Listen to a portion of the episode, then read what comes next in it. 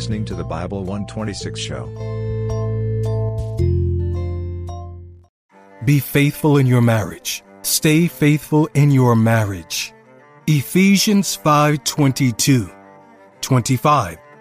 Wives, submit yourselves unto your own husbands, as unto the Lord. Husbands, love your wives even as Christ also loved the church and gave himself for it. The devil is after the family and the family structure. One of his weapons against it is unfaithfulness. The matter of faithfulness is a kingdom demand from every believer in Christ. We are expected to be faithful in all areas of our life because we shall surely give account of whatever we do in time. Out of all the areas where God demands us to be faithful today, we shall be taking a look at faithfulness in marriage, the blessings of being faithful, and also the dangers of unfaithfulness in marriage. Although the walls of faithfulness has been greatly broken in several marriages, God wants to use the Christian family to rebuild it and make everyone to come to the understanding that it is very possible to be faithful in marriage. The Bible is our constitution as believers. Any law or policy that is against biblical standards for our marriages are not to be imbibed. Adultery and extramarital affairs may be celebrated in our society, but we must not join the multitudes to act against what the Bible says about our marriage and home. As far as the issue of faithfulness in marriage is concerned, no member of the family is left out. Although it starts with the husband and wife, but as soon as children are born into the family, they are also obliged to be faithful. The husband, who is the father of the house, is obligated by God to be faithful to his wife and to his children. The wife, who is the mother of the home, is expected also to be faithful to her husband and her children. As the children grow, they are to be taught how to be faithful, beginning from childhood till they grow into adulthood and raise a family of their own. One of the reasons there are a lot of failed marriages and divorces today is that parents failed to be faithful in their marriages, and that trait has been transferred to their children. Your children are observing you.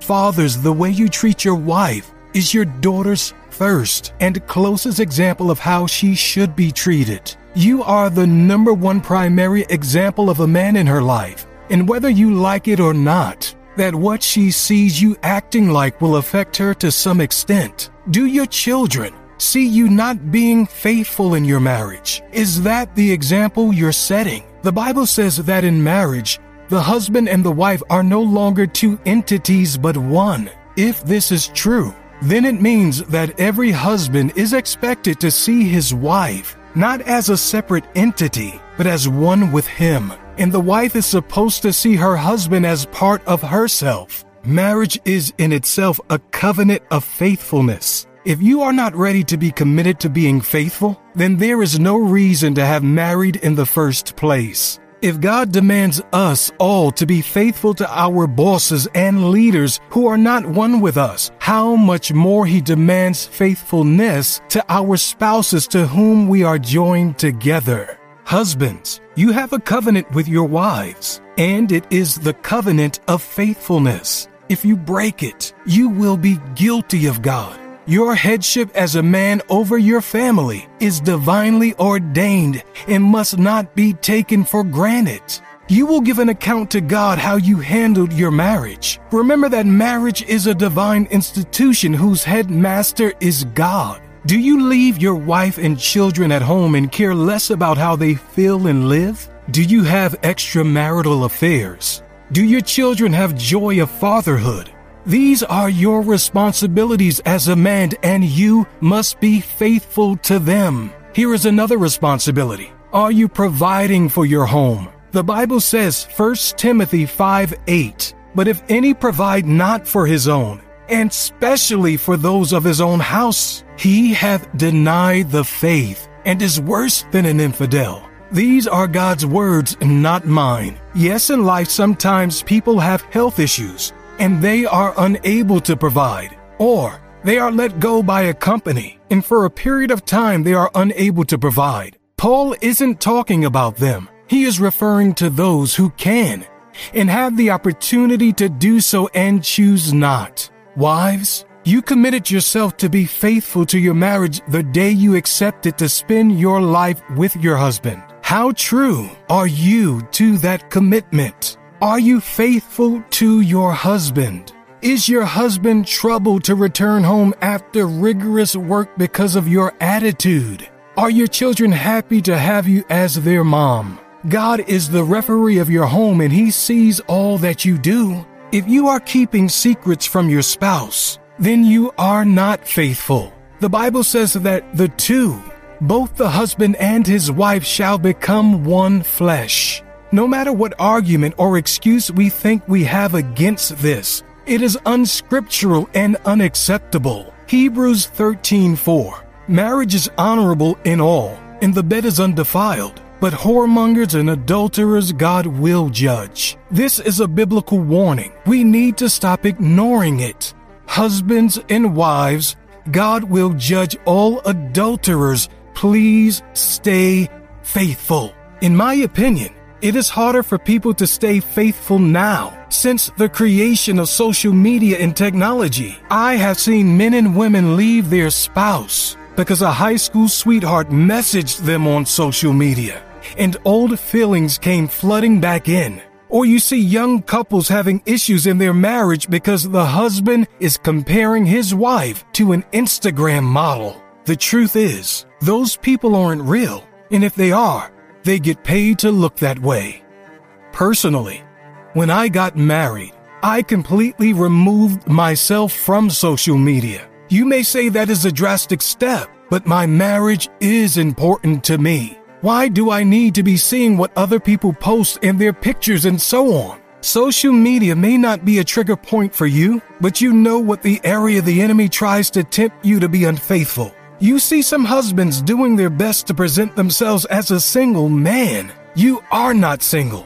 Behave like a husband you see wives presenting themselves as if they are a single young lady. You are not a single young lady. Behave like a wife. You can't behave the same way you did when you were single. You hear people say, I am going to get married, but I am not going to let it change me or my life. It better change you, honey. If you buy a dog, it will change your life. Even if you get a goldfish, it will change your life. How much more should becoming one with another person change your life? Stop acting single.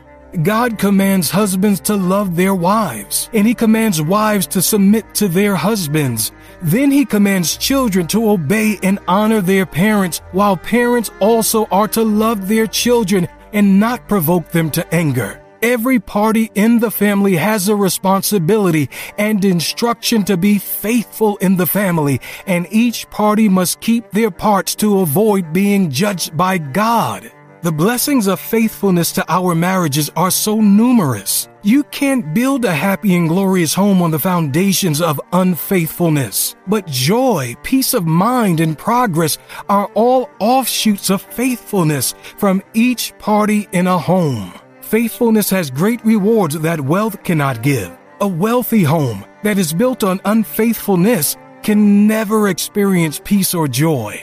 Do you know how much mental energy it takes to cheat on your spouse, hiding your phone, getting nervous every time they pick up your phone, lying about your whereabouts, always being on edge? That is not peace. If you want true peace in your life, stay faithful. There is such a great spiritual and physical synergy in a home where the spouses are faithful to each other.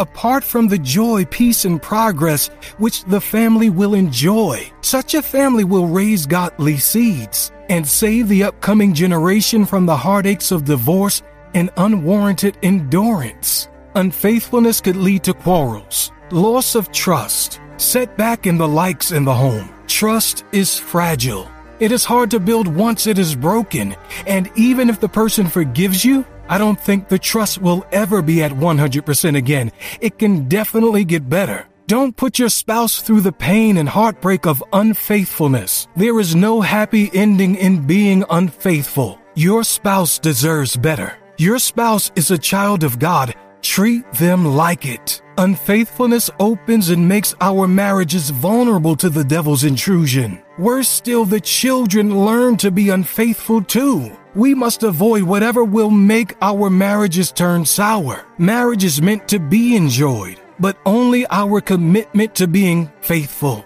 will make it work out well.